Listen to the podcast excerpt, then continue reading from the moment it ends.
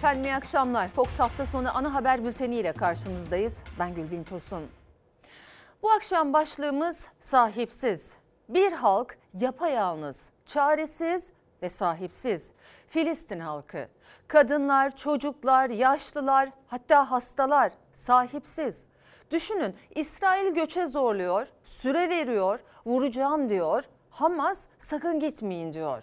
Zaten yakıt yok, elektrik, su, gıda yok, yok. Bu nasıl bir dramdır? İnsanın yüreği dayanmıyor. Batı tamamen İsrail yanında aktaracağız. Birleşmiş Milletler ve İslam İşbirliği Teşkilatı'ndan bir zahmet açıklamalar geliyor. Sahipsizler. Sizler her konuda yazabilirsiniz. Hemen başlayalım bültene. İsrail'in evlerini terk etmeye zorladığı Gazze'li sivillere verdiği süre Türkiye saatiyle 16'da doldu. Gazze şeridine yapılacağı söylenen kara harekatı henüz başlamadı. Sınırda gergin bekleyiş hakim. Sürenin dolmasından önce ise İsrail Gazze'de yeni bir katliam gerçekleştirdi. İsrail ordusu Gazze'yi terk eden sivillerin konvoyunu 3 farklı noktada vurdu. 70 sivil hayatını kaybetti.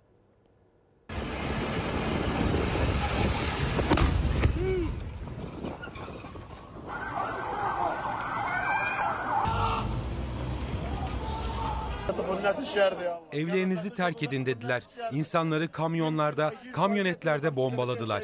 İsrail evlerini terk etmeye zorladığı sivillerin konvoyunu işte böyle vurdu. En az 70 kişi hayatını kaybetti. Başbakan Netanyahu Gazze şeridine saldırıların süreceğini söyledi. Bu sadece başlangıç dedi. İsrail Gazze hattında yaklaşık 36 saattir gergin bekleyiş var. Gazze şeridine kara harekatına hazırlanan İsrail 1 milyondan fazla sivilden Gazze kuzeyini terk etmelerini isteyip 24 saat süre tanıdı. İsrail ordusu evlerini terk etmek zorunda kalan sivillere iki ayrı güzergah gösterdi. Bu tahliye yollarının güvenli olacağını açıkladı ama sözünde durmadı.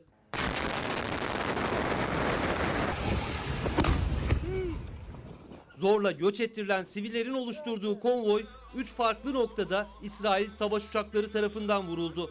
O saldırılardan biri gerçekleştiğinde bir kişi cep telefonuyla kayıttaydı. Filistinli yetkililer İsrail'in bombalandığı konvoylarda en az 70 kişinin öldüğünü açıkladı. 200'den fazla kişinin yaralandığı saldırıyı İsrail'in yeni bir katliamı olarak duyurdu. Saldırıdan kurtulanlar yaşadıkları dehşet dakikalarını gözyaşlarıyla anlattı. Evlerinizi terk edin dediler. İnsanları kamyonlarda, kamyonetlerde bombaladılar. Kamyonları, ambulansları, herkesi bombaladılar. İsrail sadece evlerinden zorla göç edenleri değil, güvenli diyerek insanları yönlendirdiği Gazze Vadisi güneyindeki Han Yunus ve çevresini de vurdu. Çok sayıda kişi hayatını kaybetti. İsrail vahşetinden kaçış sürerken Netanyahu yönetimi tahliye süresinin uzatıldığını duyurdu. Sivillerden gün içinde Türkiye saatiyle 16'ya kadar Kuzey Gazze'yi terk etmelerini istedi. Sadece evleri değil hastaneleri de boşaltın dedi.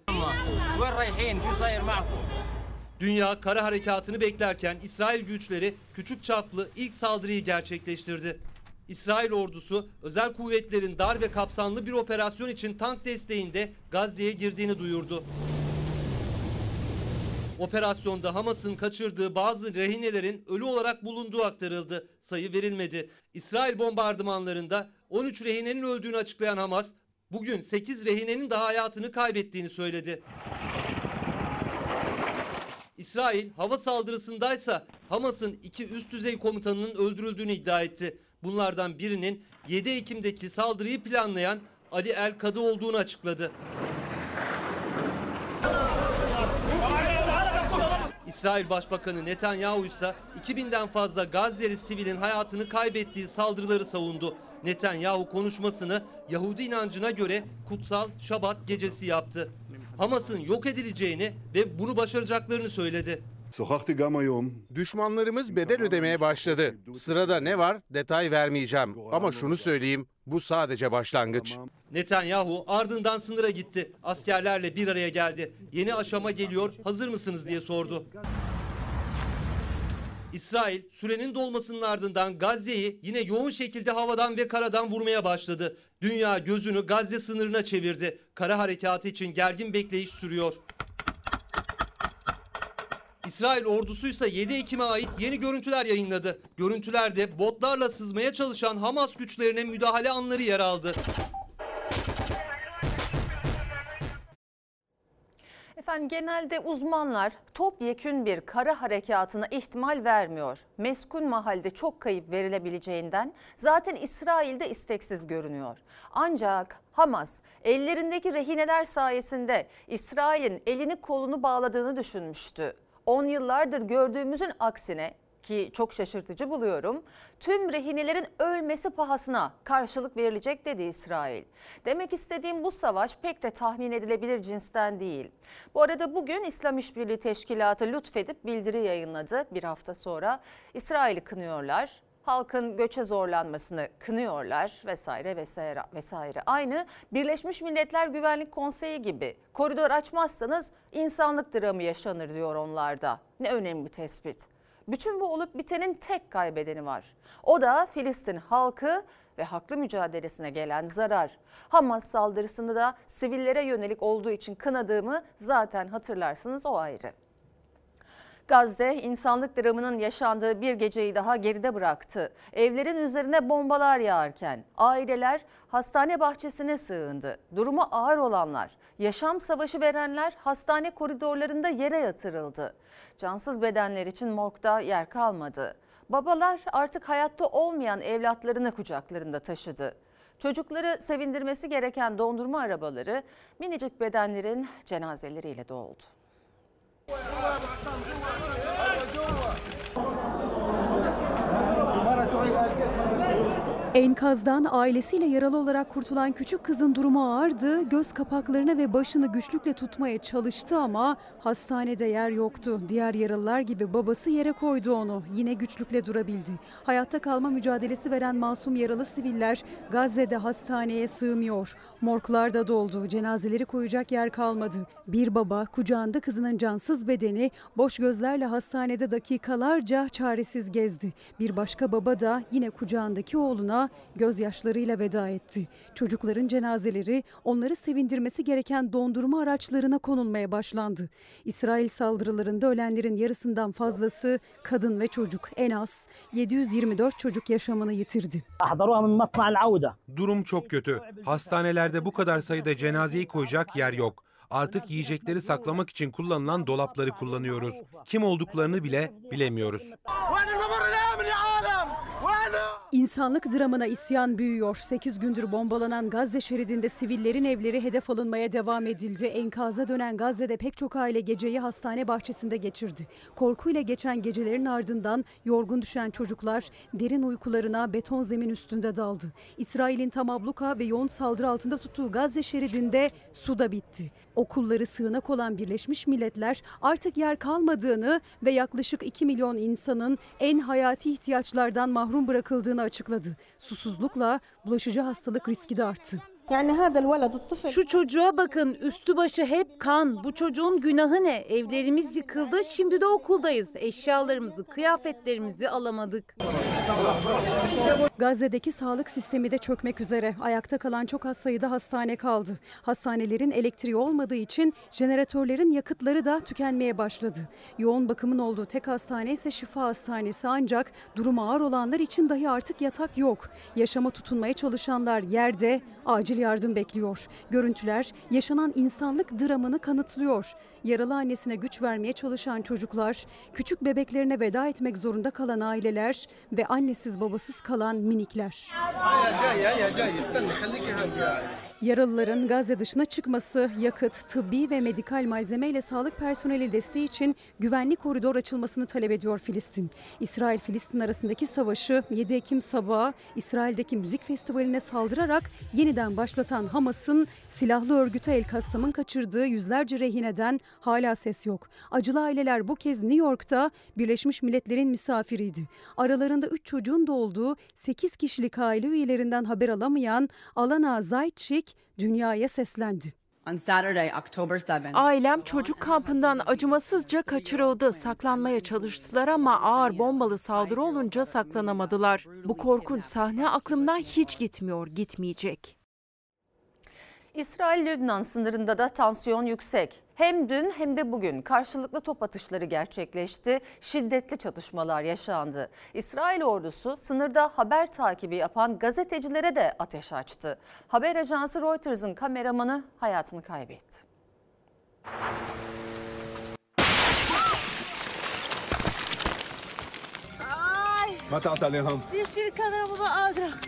Lübnan sınırında çatışmaları görüntüleyen gazeteciler İsrail tankının hedefi oldu. Biri hayatını kaybetti, altısı yaralandı. Birleşmiş Milletler soruşturma istedi. İsrail ordusu çok üzgünüz dedi.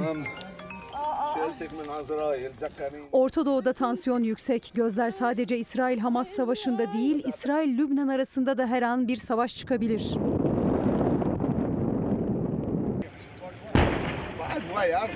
İsrail ve Hizbullah bir kez daha karşı karşıya geldi. İsrail ordusu Lübnan sınırındaki bazı bölgelere topçu ateşi açtı. Haberin duyulmasıyla gazeteciler bölgeye gitti. Başlarında kaskları, üzerinde basın yazan çelik yeleklerini giymişlerdi. Bir duvarın ardında çekim yaparken İsrail tankı hedef gözeterek ateş açtı. Kamera o anda kayıttaydı. Patlamanın şiddetiyle gazeteciler dört bir yana savruldu. Araçlarında yangın çıktı.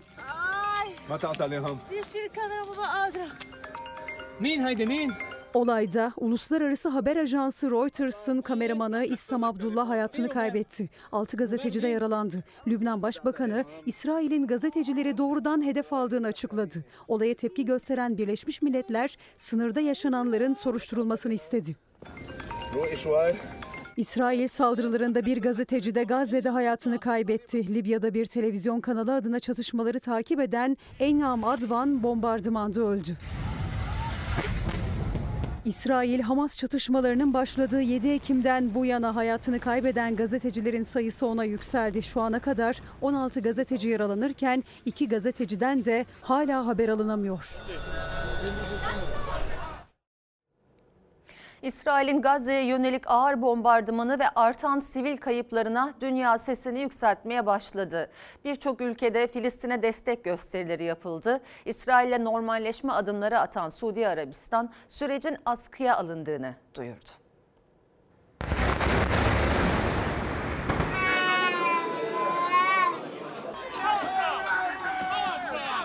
İsrail'in Hamas saldırıları sonrası Gazze'ye yönelik başlattığı operasyon katliama dönüştü. İlk günlerde izlemeyi tercih eden dünya İsrail'e ses yükseltmeye başladı. Suudi Arabistan normalleşme görüşmelerini durdurdu. Hollandalı vekil İsrail'i savaş suçu işlemekle suçladı.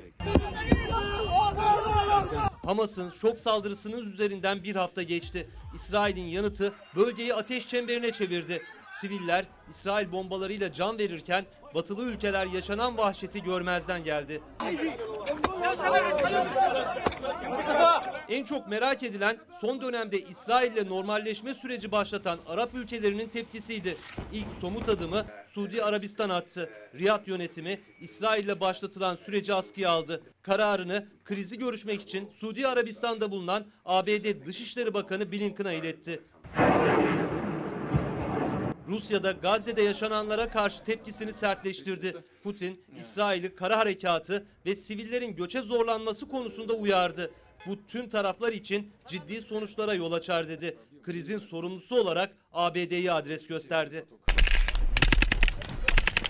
İsrail'in Hamas saldırılarını kınamadığı için eleştirdiği için bir kez daha Filistin'e destek açıkladı. Dışişleri Bakanı Wang Yi asıl sorunun Filistin halkı için adaletin sağlanamaması olduğuna dikkat çekti. Gazze şeridine insani yardım sağlama sözü verdi.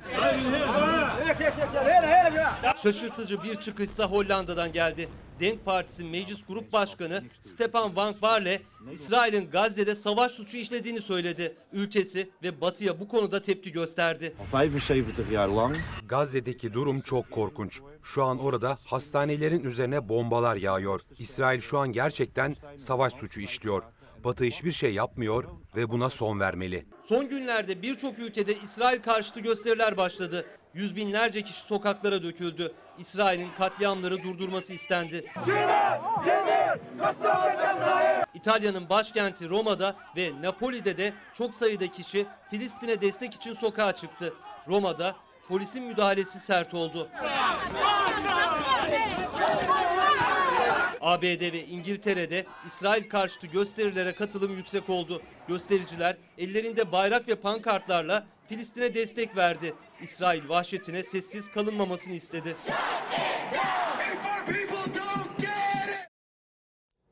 Bölgede ateşkesin sağlanması, sivil kayıpların durdurulması için Türkiye'nin diplomasi temasları sürerken Dışişleri Bakanı Hakan Fidan Mısır'a gitti. Cumhurbaşkanı Sisi ile görüştü. İki uçak gemisini İsrail'e destek için Doğu Akdeniz'e gönderen Amerika'ya sert çıkan Cumhurbaşkanı Erdoğan'a destek MHP lideri Bahçeli'den geldi.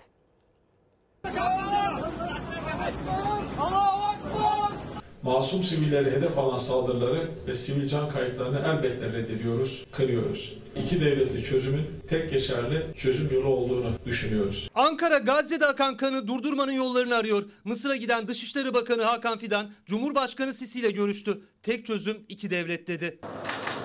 İsrail-Hamas savaşı sürerken Türkiye ile Amerika arasında da gerginlik yaşanıyor. Amerika'nın Suriye'de SİHA'mızı düşürmesinin ardından Akdeniz'e iki uçak gemisi yollamasına Cumhurbaşkanı Erdoğan sert tepki verdi. Erdoğan'a MHP lideri Bahçeli'den destek geldi. Cumhurbaşkanımızın diplomatik faaliyetlerini tartışmasız desteklediğimizi burada ilan etmek istiyorum. Recep Tayyip Erdoğan yalnız değildir. Sorun ne Türkiye'dedir ne dünyadadır.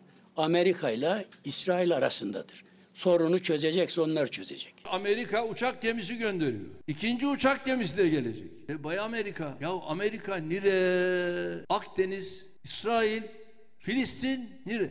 Ne işin var senin orada? İçinde binlerce askerin, uçağın, silahın olduğu uçak gemisini göndererek ne yapmak istiyorsun? Bahçeli İsrail'e hedef aldı. Gazze halkına destek verdi. İsrail'in aklını başına alması lazım. Amerikalı dayılarına da güvenmemesi lazım. 927 yıldan bu yana başlatılmış olan bir Haçlı Seferinin yeni bir ruhu doğuyor. Dünya ülkeleri tahrik ediyor, lobiler faaliyete geçiyor. Amerika'nın Dışişleri Bakanı İsrail'e Dışişleri Bakanı sıfatıyla değil bir Yahudi sıfatıyla yaklaşıyorum diyor. Bu nasıl bir politikacı? Bu nasıl bir yaklaşım? Sana karşındakiler de şunu söylerse ben de bölgeye bir Müslüman sıfatıyla yaklaşıyorum derse ne diyeceksin? Filistinlerle bir barış yapılmadan bölgeye kalıcı bir barış gelmesi mümkün değildir. Dışişleri Bakanı Hakan Fidan bölgede barışın sağlanması için Kahire'ye gitti. Önce Alman mevkidaşıyla görüştü. Mısır Cumhurbaşkanı Sisi ile bir araya geldi. Öncelikli gündem bölgede barış ve Gazze'ye insani yardımdı. Türkiye'nin Gazze için gönderdiği insani yardım malzemelerini taşıyan 3. uçak da Mısır'a ulaştı. Fidan bölgedeki Türk vatandaşlarla ilgili de bilgi verdi. İçeride yaklaşık e, 300 civarında çifte uyruklu Türk vatandaşımız e, bulunmakta. Bunlardan 30'unun e, tahliyesini e, başardık. Derya Bey demiş ki sahipsiz şayet Amerikan Dışişleri Bakanı ben bir Yahudi olarak İsrail'e geldim diyorsa burada dini bir zulüm olduğu anlaşılmaktadır. Bir izleyicimiz de Filistin için sahipsiz başlığı açıp bizlere de yazabilirsiniz dediniz ancak biz de farklı konularda sahipsiziz. Yurttaş olarak istediğimiz her şeyi yazma özgürlüğünde hissetmiyoruz kendimizi başımız belaya girer diye korkuyoruz demiş. Birçok izleyicimiz emekliler, öğretmenler yazıyorlar sahipsiziz diye hekimler yazıyor okumaya çalışacağım biraz birazdan. Ve şimdi yurda dönelim terör operasyonlarına. Mardin Nusaybin'de biri turuncu biri gri kategoride olmak üzere iki terörist etkisiz hale getirildi. Operasyonu İçişleri Bakanı Ali Yerlikaya şükürler olsun şehitlerimizin kanı yerde kalmadı diyerek duyurdu. Mehmetçik terör örgütü PKK'ya Mardin kırsalında ağır darbe vurdu. Aranan teröristler listesinde yer alan turuncu kategoride bulunan Ramazan Temel ve gri kategoride bulunan Bilal Şahin jandarmanın operasyonuyla etkisiz hale getirildi. İçişleri Bakanı Ali Yerlikaya operasyonu aynı bölgede şehit düşen jandarma subay üst çavuş Mehmet Gündüz'ün kanı yerde kalmadı diyerek paylaştı. Şükürler olsun şehitlerimizin kanı yerde kalmadı. Jandarma Assubay Mehmet Gündüz 28 Nisan'da Mardin Nusaybin kırsalında teröristlerle girilen çatışmada şehit düşmüştü. 36 yaşında iki çocuk babasıydı. Kavuştum yavrum baba. Kurban olurum yavrum. Silah arkadaşları 5 ay boyunca teröristlerin izini sürdü. Gündüz'ü şehit eden teröristleri köşeye sıkıştırdı. Şehidin adı verilen operasyonda teröristlerle Nusaybin kırsalında sıcak temas sağlandı. Çatışma anının videosunu İçişleri Bakanı paylaştı.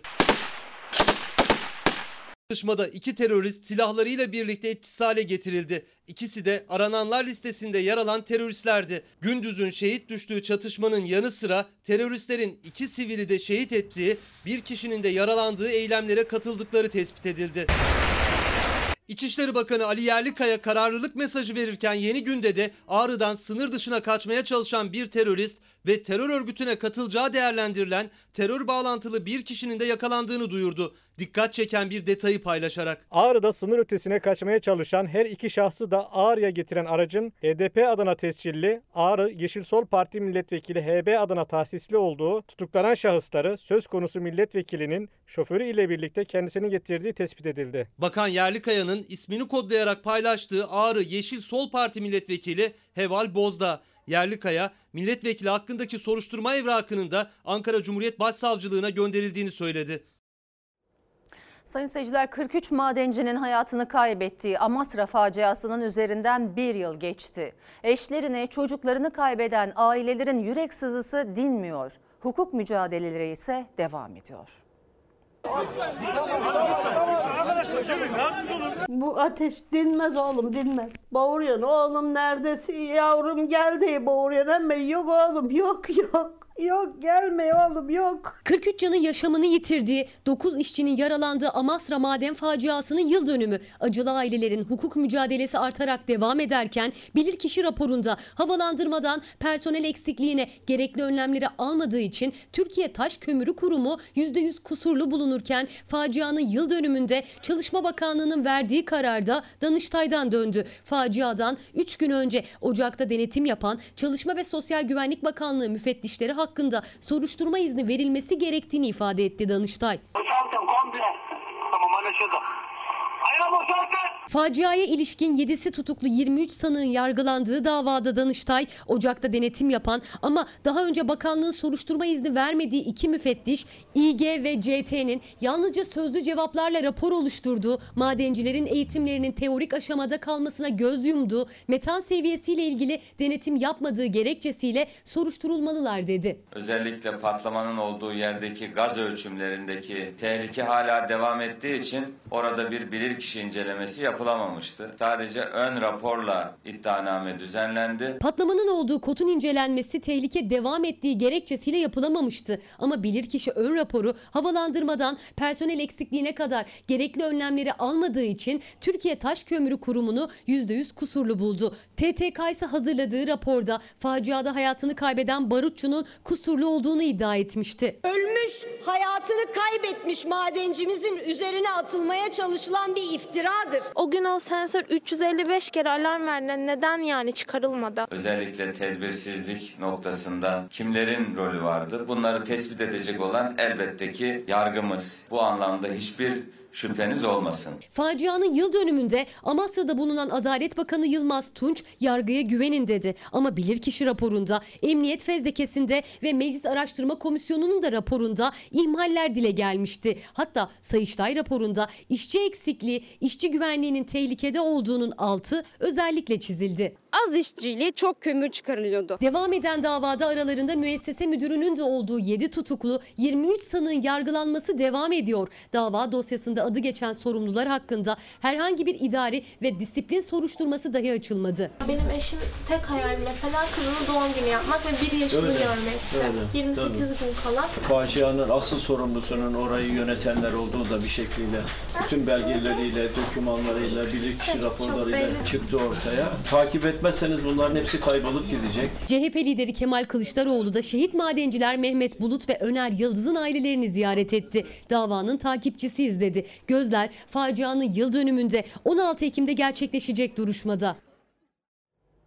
Sevgili seyirciler bir düşünsenize benim aklım gerçekten almıyor da müfettişler hakkında soruşturma açılmasına neden izin vermez eski Çalışma Bakanı? Şimdi Danıştay'ın kararı var güzel ama bakanlık dinleyecek mi, uygulayacak mı onu da göreceğiz. Şimdiye kadar o kadar çok hukuksuz eylemler gördük ki insan bunu bile düşünüyor. Çok acı tabii. Ankara-Sivas yüksek hızlı tren hattı yolcu taşımaya başladı ama gecede test sürüşleri devam ediyor. Gece 2'deki test sürüşünde vagonlar raydan çıktı. 4 teknisyenin yaralandığı kazada yolcu olmaması olası bir faciayı önledi.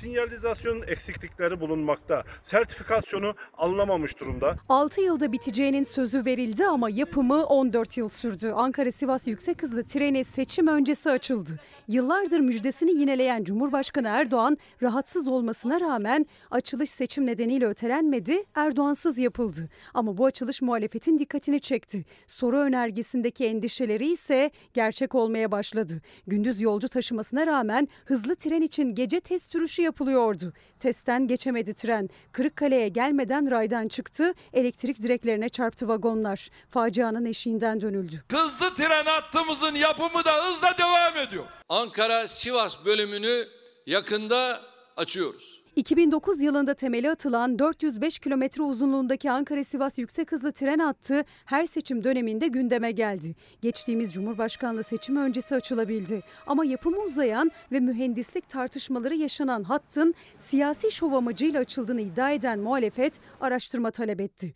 CHP Sivas Milletvekili Ulaş Karasu 7 defa açılışı ertelenen yüksek hızlı tren için yeterince deneme yapılmadığını ve ürünlerin teknik detaylarını çerçevelendiren teknik şartnamenin değiştirildiğini iddia etti. Meclis araştırması talep etti. Ben buradan Ulaştırma Bakanlığı'na sesleniyorum. Defalarca araştırma önergesi verdim meclise. Gelin bu hatla ilgili vatandaşlarımızın kuşkularını giderelim. 18 Haziran'da yağışlı hava sebebiyle Yozgat yakınlarındaki heyelan yol kontrolü yapan kılavuz lokomotifini raydan çıkarmıştı. Bu kez yüksek hızlı tren seferleri bitirdikten sonra yaptığı saat 02.50'deki test sürüşünde Kayaş mevkiinde makastan geçiş sırasında raydan çıktı. Devrilen vagonlar elektrik sistemini de devre dışı bıraktı. Yapım aşaması 15 yıl süren, maliyeti e, ciddi anlamda kuşkular uyandıran bu hatta defalarca e, kazalar yaşanmaya başlandı. Geçmişte yağmur yağdığından dolayı oluşan kaza bu sefer de sinyalizasyon kontrolü yapan trenin hattan çıkması ile gerçekleşti. Hat onarım çalışmaları tamamlanıncaya kadar tren trafiği geçici olarak durdurulmuştur. Ankara-Sivas arası yüksek hızlı tren işletmeciliği Ankara-Kırıkkale arasında otobüs aktarmasıyla yapılacaktır. Ankara-Sivas yüksek hızlı tren hattı bir süre Kırıkkale-Sivas arasında devam edebilecek. Ankara-Kırıkkale arasındaysa yolcular otobüsle taşınacak. Pamukova ve Çorlu tren faciaların ardından muhalefet şans eseri yolcusuz seferde yaşanan bu kazanın artık son ders olmasını istiyor. Hattı bir seçim yatırımı olarak seçimden önce acele ile açtınız. Lütfen gelin bir vatandaşımızın burnu kanamadan bu hatla ilgili sorunları çözelim. Bugünkü kazada 4 tane çalışan arkadaşımız yaralanmış. Onlara da acil şifalar diliyorum. Ekonomi gündemine geçelim. Artan fiyatlar karşısında asgari hatta orta gelirli kredi kartlarına sarılıyor. Kredi kartı limitleri de dolunca mecburen bireysel krediye başvuruyor. Üstelik ev ve araba satın almak için değil, geçinebilmek için borçlanıyor dar gelirli.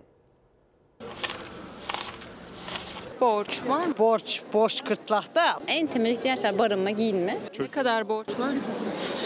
Allah 200-300 bin liraya bakın var. Borcu borçla kapatıyorsun yine borç. Onu kapatıyorsun bir daha borç. Kredi borcum da var. Hepsi de var.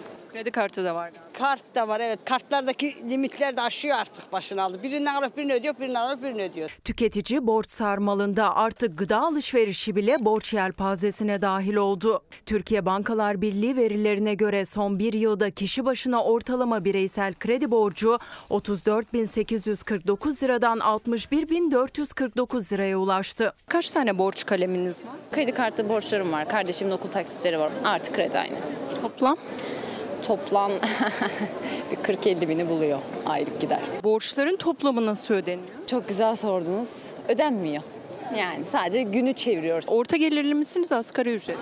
Asgari ücretli. Ve üniversite mezunuyum ben. Avrupa'dan bir hemşirelik teklifi aldım hemen gideceğim zaten. Var mı başvurular? Var Almanya. Ben diyaliz hemşiresiyim. Mesleğimi de yapamıyorum. Türkiye Bankalar Birliği Risk Merkezi 2023 Ağustos ayı verilerini açıkladı. Kredi kullananların sayısı da kullanılan borç miktarı da arttı. Bireysel kredi borcu olanların sayısı bir yılda 1 milyon 859 bin kişi artarak 38 milyon 880 bin kişiye ulaştı. Borcun miktarı ise yıllık %85,2 artışla 2 trilyon 389 milyar liraya ulaştı. Altından kalkabildiğinizi düşünüyor musunuz? Ezilerek kalkıyoruz. Suyumuz çıka çıka. Gıda işini karttan yapıyoruz. Yeni kredi alma ihtimali sıfır.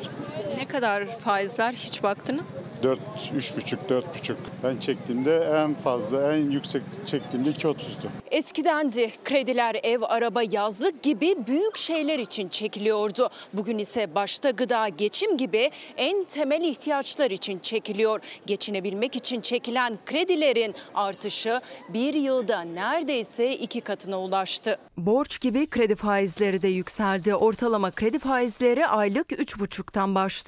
Örneğin 12 aylık vadeyle 100 bin lira ihtiyaç kredisi çeken bir kişinin aylık ödemesi gereken taksit tutarı 10.827 lira. 100 bin liralık kredinin geri ödenecek toplam tutarı ise 130 bin lira. Banka borcunuz var mı? Evet. Kredi borcu. Evet. Ne için çektik? İhtiyaç için çektim. Öde, ödemeye çalışıyorum şu hayat koşullarında. İhtiyaçtan kastımız nedir? Yani bireysel ihtiyaçlarımız, e, işte çocuğum var küçük. E, Yeri geliyor sağlık için kullanıyoruz. Yeri geliyor evin ihtiyaçları için kullanıyoruz.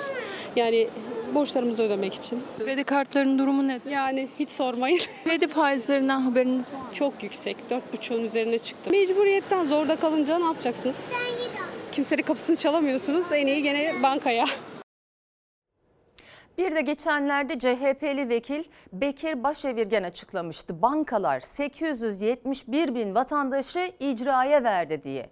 Bu bilgiyi hatırlattıktan sonra geçelim Bakan Mehmet Şimşek'e. O ne demişti? Kredi kartı borçlarında bu yılın başından beri yaşanan %112'lik 116'lık artış için güçlü ekonomik büyümeyi gösterir demişti. Güler misiniz, ağlar mısınız bilemem. Efendim üniversiteliler okullarının bulunduğu şehirlere ulaştı. İş buldu, hayatlarını kurdu. İş buldu diyoruz çünkü birçoğu hafta sonunu çalışarak geçiriyor. Şu an garsonluk yapıyorum. Aileme yük olmamak için bir deneyim olsun diye. Ailem tabii ki destek çıkıyor ama ne kadar destek çıksa da çalışmak zorundayım. Yurt masrafım, günlük yemek, kitaplarım için para harcıyorum. Aylık 4,5-5 gidiyor. Yurtta kalanlar herhalde bir 8 falan harcıyordur. Kaldığı yurda göre değişiyor ama en az yani bir 2000 3000 lira bir oda fiyatı oluyor. Yemekli yemeksiz değişiyor. Yol zaten şu anda abonman da çok pahalı. Tam maaşlı bir iş gibi çalışmaları gerekiyor öğrenci olmalarına rağmen ama böyle bir iş verimi de yok. Hafta sonu sosyal etkinliklerde, kültürel faaliyetlerde değil ya bir tezgahın başında ya da bir restoranda alın teri döküyor üniversiteliler. Devletin verdiği KYK bursları kitaba, kiraya, yurt ya da yemek ücretlerine gelen artışla aynı oranda artmıyor. Gençlerin üniversite yaşamı okulla iş arasında mekik dokuyarak geçiyor. Asgari ücret alıyor babam. Bir ikizim var o da üniversiteye gidiyor. Bir de liseye giden kız kardeşim var. Bir şekilde yetiştirmeye çalışıyor zaten. Yük olmamak için kendim çalışmaya karar verdim. Gaziantep'li hukuk öğrencisi Berivan Devlet Üniversitesi'nde okuduğu halde kitap masrafları çok yüksek. Ulaşım, yemek ve yurt giderleri de eklendiğinde asgari ücretle 3 çocuk okutmaya çalışan babasının omzundaki yük de katlanıyordu. O yükü hafifletmek için bir restoranda garsonluk yapıyor okul dışındaki zamanlarda. Ben 3 gün çalışıyorum. Part time çalışıyorum. Hafta sonları 5 saat çalışıyorum. Cuma günü 7 saat çalışıyorum. Ben okuyordum, bırakmak zorunda kaldım okulu. Neden? Dondurdum. Maddi sıkıntılardan dolayı gidemedim. Ev kiraları olsun, şey olsun. Edirne'de kuyumculuk bölümünde okuyan Emirhansa aileden uzakta okumanın yükünün altından kalkamadı. Çünkü devlet yurdu çıkmadı, öğrencilere kiralanan evlerin maliyeti normalden çok daha fazla arttı. Yarı zamanlı çalışarak geçinmesi de mümkün olmayınca okulunu dondurup İstanbul'a çalışmaya geldi. Ev tutmaktaki en büyük sıkıntı ne? Depozitoların fazla oluşu. Edirne'de eve çıkacaktım ben. Oradaki yaşam standartlarına baktım. Öğrenciye Çok az maaş veriyorlar. Mesela saati 20 lira, 24 lira, 30 lira. Asgari ücretin altı veriyorlar zaten. Sigorta yok. Bildiğin kölelik. Devletten gelen de bursların yeteceğini düşünmüyorum. Ben o yüzden kendimi güvence altına alıyorum, çalışıyorum. Benim şehir dışı gibi bir düşüncemin olmamasının sebebi zaten kira vesaire hani olma durumunda. Zor durumda kalabilirdik. O yüzden ben de şehir içi özel üniversite tercih ettim. Böyle daha uyguna geldiğini düşünüyorum. İngilizce öğretmenliğinde okuyan Efe ise başka şehirdeki devlet üniversitesine değil İstanbul'daki özel üniversiteyi tercih etti. Çünkü aile yanında özel üniversite okumakla başka şehirde devlette okumak aynı maliyetlere ulaşıyor artık. Bu maliyeti karşılayamayan ailelerin çocukları ise üniversite hayallerini ertelemek zorunda kalıyor. Gelemeyen var önceki senelerden. Gelemeyen arkadaşlarınız ne yapacak? Sınava hazırlanıyor. Ankara'da Ulus Meydanı'nda toplanan öğretmenler hükümete seslerini duyurmaya çalıştı. Öğretmenler geçim sıkıntılarını dile getirdi, maaşlarının artırılmasını istedi. Atama bekleyenlerse mülakatın kaldırılmasını talep etti.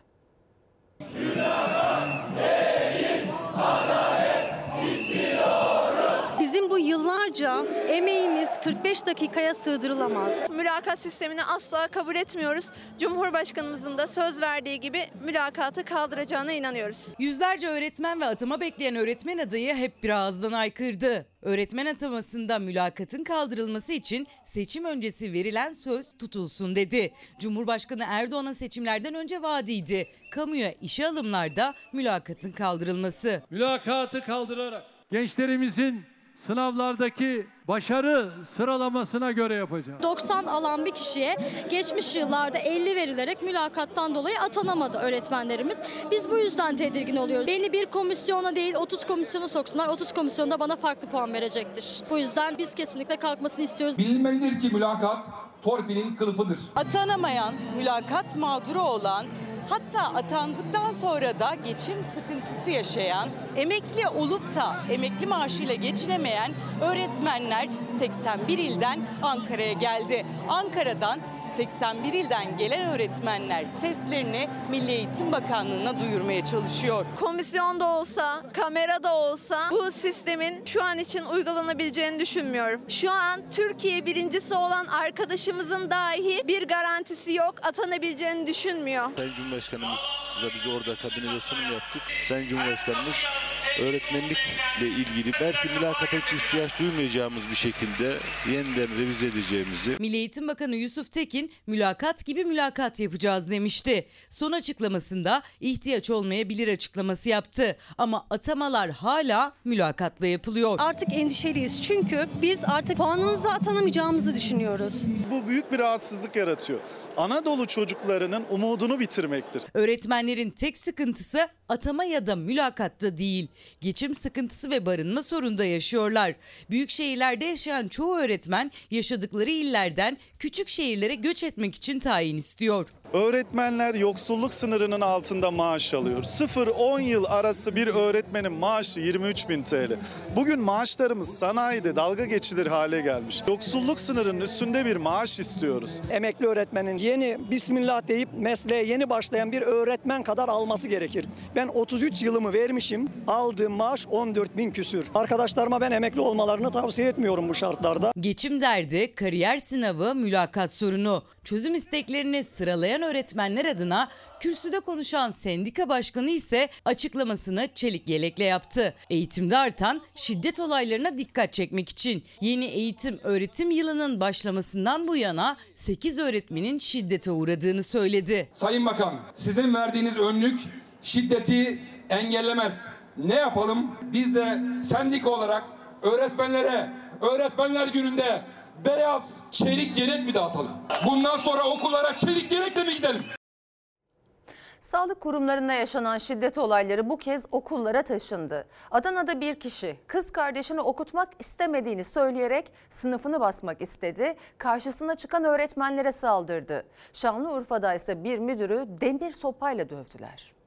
Sakin, sakin olun. Sakin, öğretmeni dövemezsiniz. Okulda dakikalarca hem öğrencilere hem de öğretmenlere korku dolu anlar yaşattı. Okulu bastı, okumasını istemediği kız kardeşini sınıftan zorla çıkarmak istedi. Kendisine engel olmak isteyen öğretmenlere saldırdı, 5 öğretmeni yaraladı.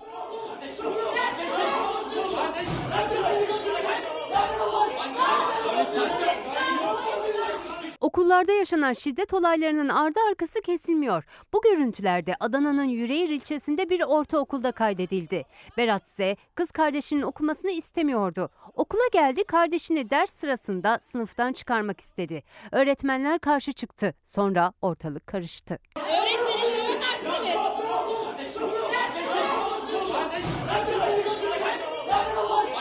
Beş öğretmeni yaralayan, dakikalarca öfkesi dinmeyen Berat Z'yi polis gözaltına aldı. Polisteki sorgusunun ardından adliyeye sevk edilen Berat Z tutuklanarak cezaevine gönderildi. Sakin, sakin. Benzer bir olayda Şanlıurfa Akçakale'de yaşandı. Akçakale Şehit Halil Kanat Lisesi Müdürü Aziz Tur birkaç gün önce öğrencileri rahatsız ettiği için uyardığı bir kişinin demir sopalı saldırısına uğradı.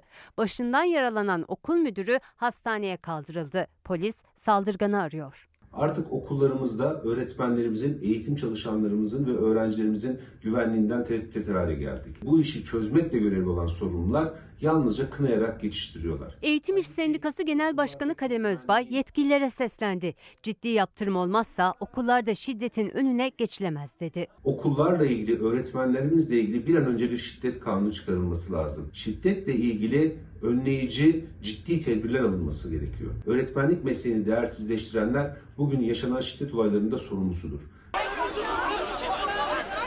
Kaç kişi mevcut? İki veli okulu basıyor, öğretmen odasına giriyor, odayı darmadağın ediyor. Mutlaka bir tutuklama kararı alınması gerekiyor. İstanbul Beylikdüzü'nde de çocuğu disiplin kuruluna sevk edilen veli bir arkadaşıyla birlikte okulda öğretmenlere saldırmıştı. İki şüpheli mahkeme tarafından serbest kaldı önce. Tepkiler artınca şüphelilerin serbest bırakılmasına savcılık itiraz etti. İki saldırgan tutuklanarak cezaevine gönderildi. Efendim öncelikle o kız öğrencimizin güvende olmadığı aşikar. Aile Bakanlığı ne yapacak bakalım. Bu zihniyetin ne kadar karanlık ve de ne kadar saçma olduğunu şöyle anlayabilirsiniz. Kızlar okumasın ama kadınlara kadın doktorlar baksın nasıl olacaksa. Bu zihniyete bir de desteği Milli Eğitim Bakanı vermişti. Karma eğitimi bile tartışmaya açarak hatırlatmak istedim. Devam edelim bir başka absürt haberle. Kadının mahkemelerde şahitlik yapması sakıncalı diyen Diyanet Akademisi Başkanı Enver Osman Kaan, Trabzon'da bir panele katıldı. Diyanet yetkilisine o sözleri hatırlatılınca şahitlik yaptırmamakta amaç kadını korumak dedi. Kadınların ceza hukukunda şahitliğinin kabul edilmemesini ben izah etmeye çalıştım. Bu kadını korumaya yöneliktir. Bu karanlık zihniyetin kendini ılımlı hale sokarak ifade ettiği amacımız kadınlarımızı korumak sözlerine inanmıyoruz. Diyanet Akademisi Başkanı Enver Osman Kağan kadının mahkemede şahitlik yapması sakıncalı dedi. Sebebini ise kadını korumak diyerek açıkladı. Hem siyasetten hem kadın derneklerinden tepki yükseldi. Bu diyanette çalışan ya da imam sıfatıyla her gün bir ahkam kesen insanların yönlendirici sözlerin artık ağızlarından çıkmaması gerekiyor. Herkes haddini bilsin. Mahkemede şahitlik yapmak bir imtiyaz değildir. Bir lütuf değildir. Orada bir e, külfet vardır, bir risk vardır. Şahitlik yaptığınız kişi veyahut da onun akrabalarının gelip daha sonradan sizi rahatsız etmesi söz konusudur. Bu zihniyettekilerin kadını korumak gibi bir derdi yok. Kadınları eve kapatmak, toplumsal hayattan dışlamak istiyorlar. Trabzon'da MÜSİAD'ın düzenlediği panele katılan Diyanet Akademisi Başkanı Enver Osman Kağan'a daha önce kurduğu kadınların şahitlik etmesi sakıncalıdır cümleleri hatırlatıldı. Kağan sözlerinin arkasında durdu. Burada tamamen kadını korumaya yöneliktir. Kendi alimlikleri içinde kendi ahkamlarını kesmeye devam etsinler ama Türkiye'de seslerini kessinler. Din adamı yetiştirme amacıyla kurulan Diyanet İşleri Başkanlığı'na bağlı Diyanet Akademisi Başkanı Enver Osman Kağan, kadının mahkemede şahitlik yapması riskli dedi. Kadını korumak için alınacak önlemi kadın şahitlik yapmamalı diye verdi. Bu zihniyet kadınlar sokağa çıkmazsa, hayatın içinde var olmazsa taciz edilmez diyerek mantıklarını zaman zaman ortaya koyuyorlar. İsteseniz de istemeseniz de. Biz varız, var olacağız. Mahkemede şahitlik yapmak bir imtiyaz değildir. Bir lütuf değildir. Orada bir e, külfet vardır, bir risk vardır. Şahitlik yaptığınız kişi veyahut da onun akrabalarının gelip daha sonradan sizi rahatsız etmesi söz konusudur. Öğretmenlik. 2023 yılında yaşıyoruz. Türkiye Cumhuriyeti'nin layıklığı üzerine kimsenin hadsizlik yapmasına artık gerek yok. Kadın derneklerinin muhalefetin tepkisi. Diyanet Akademisi Başkanı tepkiler karşısında sessiz.